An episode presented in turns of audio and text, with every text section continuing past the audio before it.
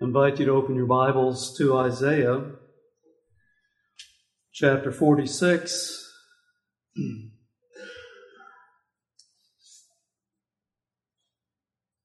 And I'll read a couple of verses beginning at verse 9. Isaiah 46 and verse 9.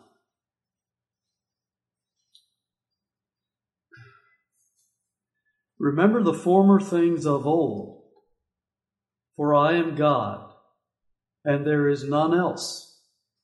I am God, and there is none like me, declaring the end from the beginning, and from ancient times the things that are not yet done, saying, My counsel shall stand, and I will do all my pleasure noticing especially that last phrase or last sentence My counsel shall stand, and I will do all my pleasure. God, only God, can say that. In uh, Paul's letter to First Timothy, writing about Jesus Christ, he calls him the blessed and only potentate, the King of kings and Lord of lords. And a potentate is a ruler who is unrestrained by law. In other words, there is no law over him. He has unlimited authority and power. There is no ruler or rule higher. And when John on Patmos saw a vision of Jesus in uh, Revelation 19, he describes what he saw that he hath on his vesture and on his thigh a name written King of Kings and Lord of Lords. Over all kings, over all lords, the highest one. David refers often in the Psalms to the Lord's sovereignty. Uh, just a few examples in Psalm 93. In verse 1, the Lord reigneth. The Lord reigneth. In Psalm 96, say among the heathen that the Lord reigneth. In Psalm 97, the Lord reigneth let the earth rejoice. Psalm 99. The Lord reigneth, let the people tremble. The sovereignty of God is well established in the scriptures. God is over all. He is all powerful, all knowing, all wise, and He is in control. He is sovereign. He is King of all creation. And just as nothing was made, nothing was created apart from Him, nothing is beyond His reach or beyond His rule. And when God decrees something, it will happen. Does that mean that everything that happens is by God's decree? No, there are things the scripture shows us that God allows. And He has decided that He will allow certain things. It is His decision that He will give man, for instance, a power of choice up to a point. Man can choose to yield himself to God, the sovereign God, to surrender and serve him and obey him, or he can choose to resist God, to rebel, to be his own king, as it were, and rule his own life the best way he can. But God holds man accountable for his choices. And whether we're a Christian or a sinner apart from God to hear that God is sovereign, that the Lord reigneth, would make us feel differently depending whether we are God's child or God's enemy. And when the psalmist said in 97, The Lord reigneth, let the earth rejoice, we can rejoice as Christians. But for people who are sinners, the Lord reigneth, let the people tremble.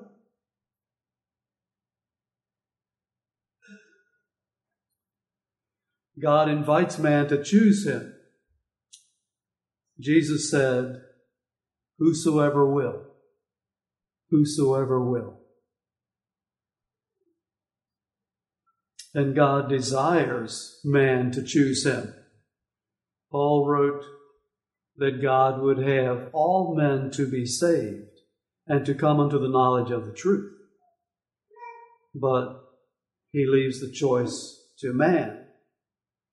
And just because man has the power to choose doesn't make him free of God's sovereign rule. Man makes his choices within boundaries. Somebody described God's sovereignty and man's choice this way as being like a baby in a playpen. And within that playpen, the baby can do what he chooses. But there are boundaries set up by the parents that prevent the baby from certain activities. When he's in the playpen, he doesn't have the liberty to go and reorganize the bottom drawers and the cupboards. And also, what's in that playpen is determined by the parents, not by the baby. Likewise, God places boundaries that apply to man. And here are a few of them. One of them is natural laws of nature, gravity that constrain man. I can't jump over the church, that's very obvious. I can't fly, I can't jump off of a building without hurting myself unless God would intervene and overrule natural laws, and there are times when God has done that. But there are natural laws that constrain us. And there are many things about ourselves that weren't our choice. God decided. Our parents, our families, our brothers, sisters, and so forth. Our heritage, when we were born, where we were born, our race, our gender, all these things are not of my choosing. And then there are things that God decides, that God decrees. They will come to pass. If God decides something will be a certain way, a man cannot resist it or change it. the in Second Thessalonians it speaks about God, God's restraint on an evil earth, an evil nation, an evil an evil world, the population of the world, until God removes the restraint, and then evil will abound more and more. If God chooses to limit himself, it is within his sovereignty to do so. But within God's boundaries that he does place on man, man has a lot of room to choose. And it doesn't diminish the sovereignty of Almighty God. He can be sovereign. He is sovereign, in charge, and, and giving oversight without making, deciding everything, every move that happens on the earth. That God does choose to give man choice and still accomplishes his purposes is, is further witness of his great sovereign power that he can give man latitude and give man room to choose. And God still do what he has decided he will do is a testimony of his power.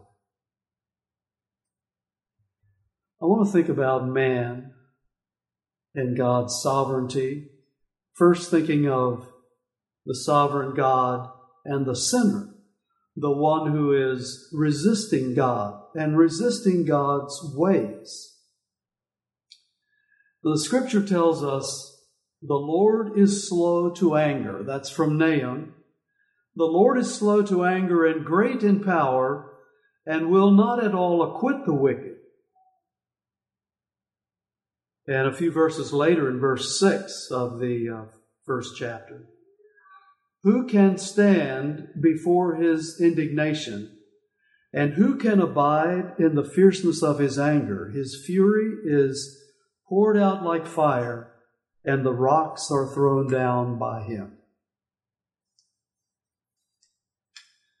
That uh, scripture from Isaiah that we looked at remember the former things of old. My counsel shall stand, and I will do all my pleasure. Uh, those several verses there were addressing the transgressor. Sinners can try to ignore God. They do ignore God. But God does not ignore the sinner. He knows him. He knows his life. Jesus told the parable in Luke 12 about a wealthy farmer. And the farmer looked on his fields and his crops and his barns, and there was plenty. And he was very pleased, and he was very satisfied. There was no acknowledgement of God. He did not look up, he just looked out on his property. No thanks for rain and the miracle of growth. He had plans. He planned to uh, replace his barns. He had an expansion program. And he was planning for a comfortable retirement. He was ignoring God. But God didn't ignore him. And God said, Thou fool. How foolish he was. The sinner can try to hide from God, and sinful man has a strong tendency to try to hide from God. John said of the world that men loved darkness rather than light because their deeds are evil. For everyone that doeth evil hateth the light, neither cometh to the light, lest his deeds should be reproved. In Job, Elihu said this truth There is no darkness nor shadow of death where the workers of iniquity may hide themselves. The thought being they can't hide themselves from God. Sinners can't hide. Rebels can run, but they'll not escape. One rebel we read about in the Bible was Jonah. He knew God, he understood what God had told him to do. And he didn't want to do it. And somehow he thought he could get away. And we're familiar with the story. He thought he was getting away, but sovereign God was right there with him wherever he ran. And as fast as he ran, he was with him on the land as he was heading for the shore. He was with him when he got on the ship. and God got him and taught him a lesson, a valuable lesson. Rebels can run, but they will not escape. The proud can resist, but they cannot stand against God. Pharaoh, just an excellent example from the Bible. And Pharaoh said, Who is the Lord? that I should obey him? Who is the Lord, anyway, that I should obey his voice to let Israel go? I know not the Lord, neither will I let Israel go. And ten devastating plagues later, Pharaoh and all of Egypt were ready to let the people go. They practically drove them out. God even uses rebels to accomplish his purposes. God can work his eternal purposes even though man is working against him, raging against him. He even uses rebellious man to accomplish some of his ends. After Peter and John were released from the Jews after the healing of the lame man, they and the other disciples got together and they were praying and they lifted up their voice to God in Acts 4 with one accord.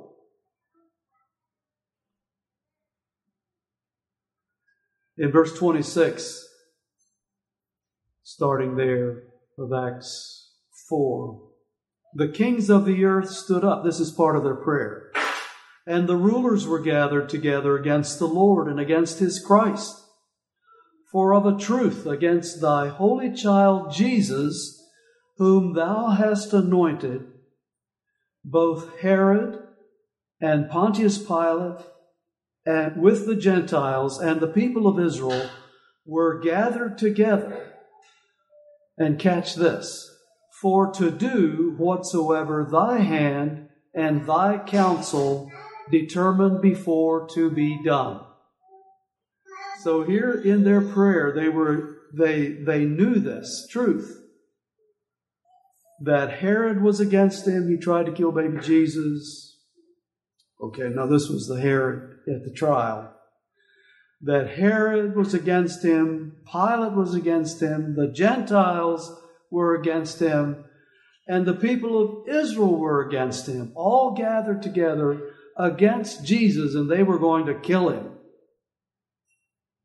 But they were doing whatsoever thy hand, whatsoever God's sovereign hand and counsel had determined before would be done. They thought they were the winners. They weren't. Man can choose to go against God, but God will judge him for his choices. On Mars Hill in Athens, Paul said that God has appointed a day, it was part of his sermon. God has appointed a day in which he will judge the world in righteousness by that man whom he hath ordained, whereof he hath given assurance unto all men, in that he hath raised him from the dead. There is a day appointed, a day of judgment. And Christ, the risen one, is that judge.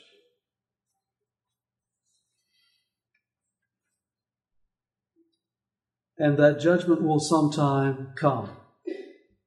God will decide, God has decided a time, we don't know it, but there is a time set that God knows, and He will bring it about. God has decreed there is a day of judgment coming. In Revelation 20, a few verses there, beginning at verse 11. Maybe you want to turn there. It's familiar to us. Revelation 20, beginning at verse 11. John saw a great white throne and him that sat on it, from whose face the earth and the heaven fled away, and there was found no place for them. And I saw the dead, small and great, stand before God, and the books were opened. And another book was opened, which is the book of life.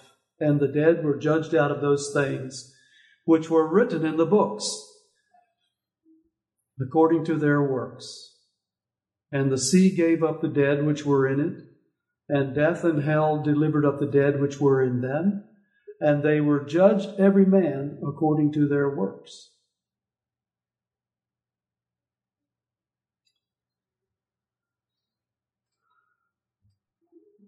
That God allows man choice. And God watches man resist him and mock him and rebel against him in no way weakens the authority and might of God. God bides his time. He's working behind the scenes in ways unknown to sinners and unnoticed, and often unnoticed by the righteous who believe that he is and that he is working. And at some point, this sovereign Almighty God will move and flex his mighty arm. And sometime he will be known to all men, and every knee shall bow, and every tongue will confess. God is sovereign. These things are terrifying thoughts, alarming thoughts to sinners to know that they are on the wrong side. It is a caution to us. It's a caution to all of us as well. But for the Christian to know the uh, sovereign God to know Him as sovereign is a wonderful blessing.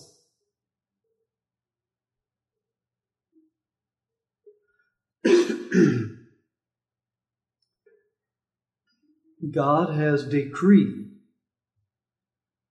this.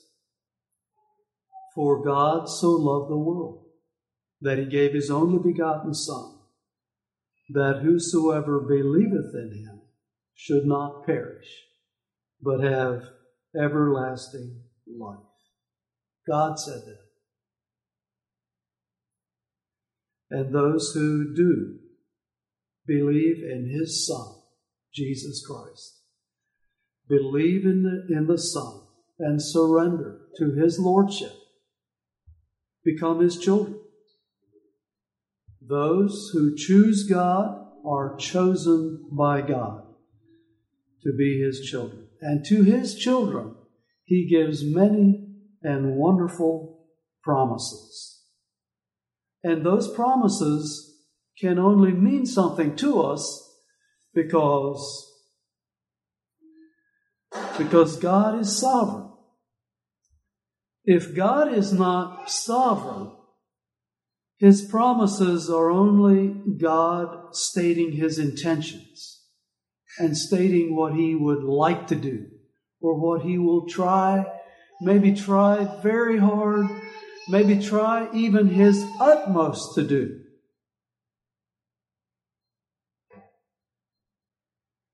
Maybe he'll be able to accomplish them.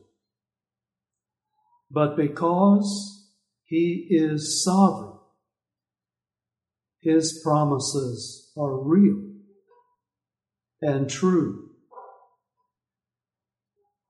Abraham was pers- persuaded that God was sovereign and that he could carry out every promise. He excuse me, he was fully persuaded that when that what God had promised, he was able also to perform. That's what the Christian can know we have the promise of God's presence. In Hebrews 13, He hath said, I will never leave thee nor forsake thee, so that we may boldly say, The Lord is my helper, and I will not fear what man shall do unto me. nothing can keep God from me. Who can separate us from the love of God? Romans 8. God is present with me. David knew it. O Lord, thou hast searched me and known me. Thou compassest my path and my lying down and art acquainted with all my ways. Thou hast beset me behind and before and laid thine hand upon me. Such knowledge is too wonderful for me. It is high. I cannot attain unto it.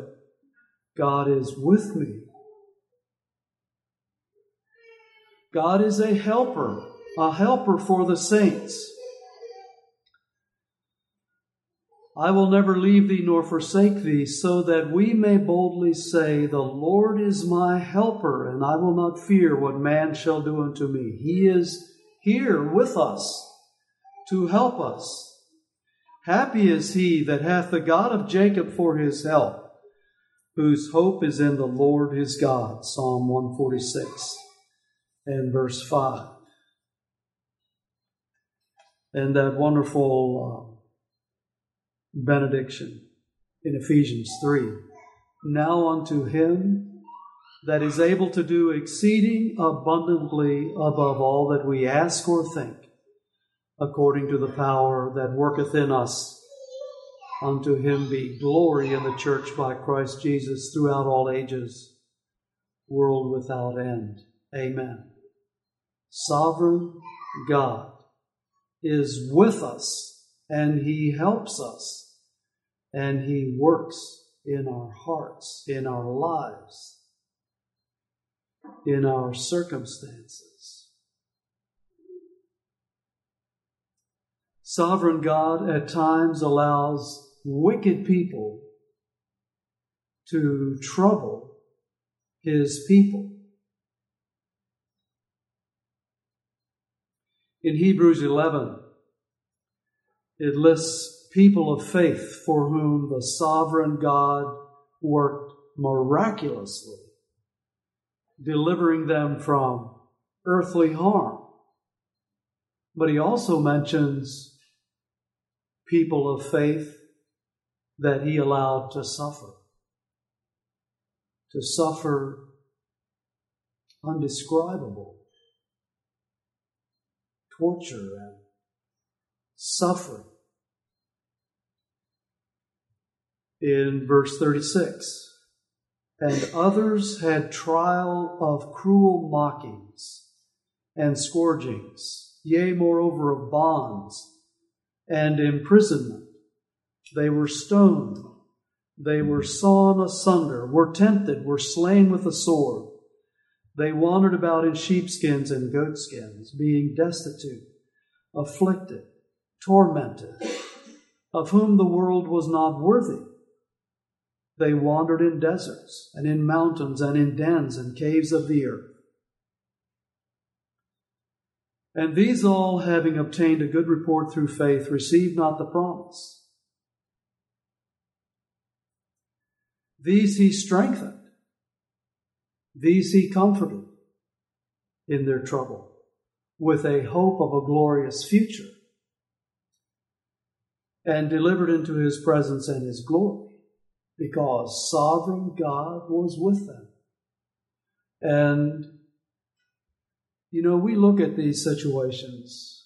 We look at Peter. Peter was in jail. And you know what the plan was that the next day he would be taken out and he would be executed to satisfy the Jews and to um, to impress the Jews. I don't think that Peter had any uh,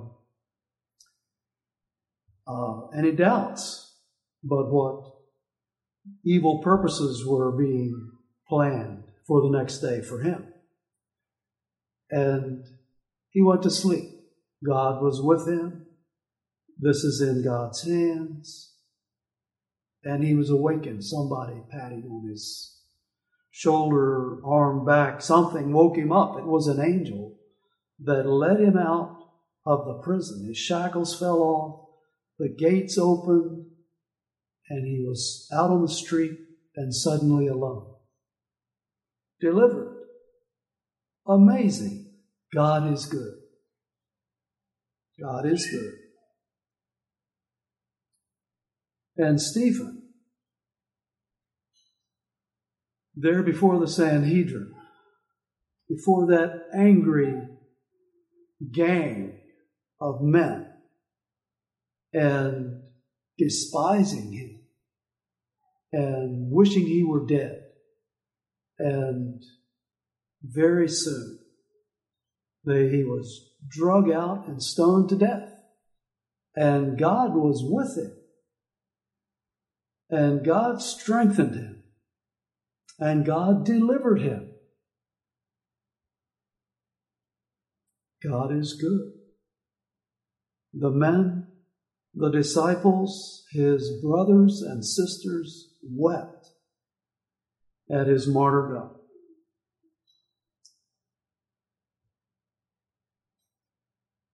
He was uh, delivered. God, sovereign God, had this in his control. God may allow some grievous injustices to come on us yet here in America, in the land of the free. Sometime, maybe before too long. But God, God is with us. I'm impressed with the song, This is My Father's World. The first couple of verses, all nature sings and round me rings praising the Creator. The birds their carols raise, and He shine, God shines on all that's fair and speaks to me, and so on. But the third stanza says this This is my Father's world.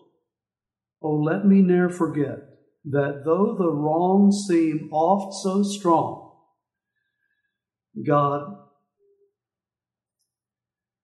God is the ruler yet. So even this fallen world is still my Father's world. And He is the ruler yet. God will vindicate all sin and injustice. He will accomplish His purposes. The Lord is the King, the sovereign King. So sometimes God allows um, evil people to have their way and make things miserable for Christians. And sometimes God allows just misery in a Christian's life. And thinking uh, just currently of Joe and Mary Sue and the frightening times they've had and the fears and when she was in the doctor's office, uh, Dr. Jones was quite alarmed and quite concerned and thinking dire things for Sister Mary Sue. He did not like what he saw. So we're thankful where things are now. Still scary, scary things. But God allows those things and even in those things, God is with us. God has purposes. Who shall separate us from the love of Christ? Shall tribulation or distress or persecution or famine or nakedness or all kinds of awful things? None of those things. We can be conquerors in all of those things through Him that loved us. For I am persuaded that neither death nor life, nor angels, nor principalities, nor powers, nor things present, nor things to come, nor height, nor depth, nor any other creature shall be able to separate us from the love of God, which is in Christ Jesus our Lord. That God is sovereign is for the saint a wonderful comfort. It doesn't guarantee no storms no miseries, no disasters. But it does mean that regardless how disturbing something may be or how stressful circumstances may be, how out of control situations may seem to be, and how chaotic it is not chaos to God. There is no chaos with God.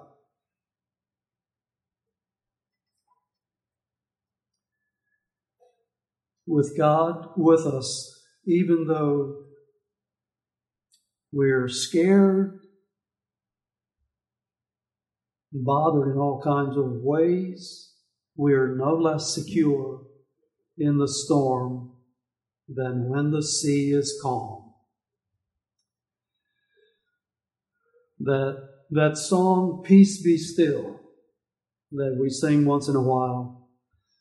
Master, the tempest is raging. The billows are tossing high.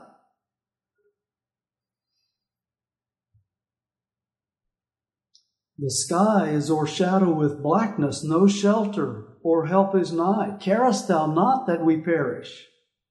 How canst thou lie asleep when each moment so madly is threatening a grave in the angry deep?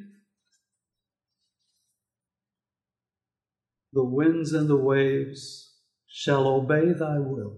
Peace be still. Whether the wrath of the storm tossed sea or demons or men or whatever it be, no waters can swallow the ship where lies the master of ocean and earth and skies. They all shall sweetly obey thy will. Peace be still, peace be still. They all shall sweetly obey thy will. Peace, peace, be still. There's so many scriptures, so many scriptures that directly or indirectly address or are linked to the sovereignty of God. Think about the sovereignty of God when you read the Bible. So many scriptures would mean little except that God is sovereign. We, uh, I've thought of this with the Beatitudes and, and with our lesson this morning. Uh, just a couple weeks ago, we were studying the Beatitudes. Blessed are the poor in spirit, for theirs is the kingdom of heaven. Blessed are they who mourn, for they shall be comforted. Who will know? Who will know? Who will identify the poor in spirit? or the true mourners, the sovereign God? Who will see that the meek receive the kingdom of heaven? Who will provide comfort for the mourners? The sovereign God. Who will know those who are reviled and persecuted and see that there is a great reward in heaven for them?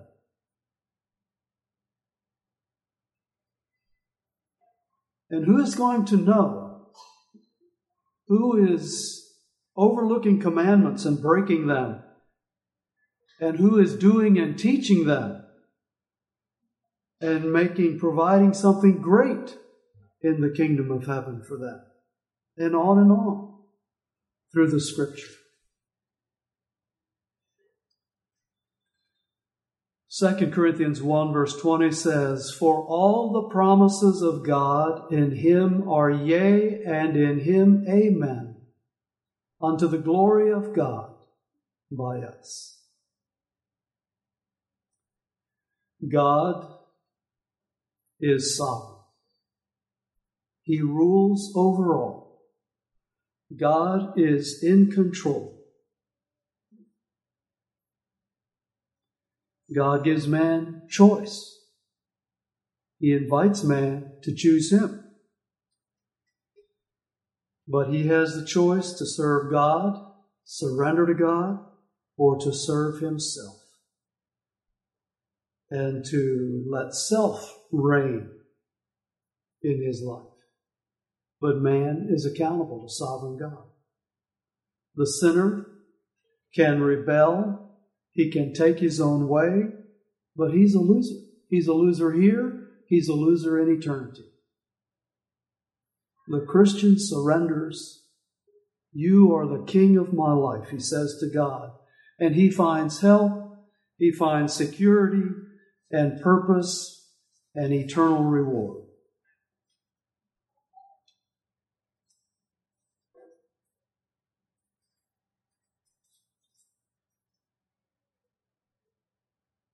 We want to be among those who know and serve the one who has a name written on his vesture and on his thigh, a name written King of Kings and Lord of Lords. The Lord reigneth. Shall we have a closing song?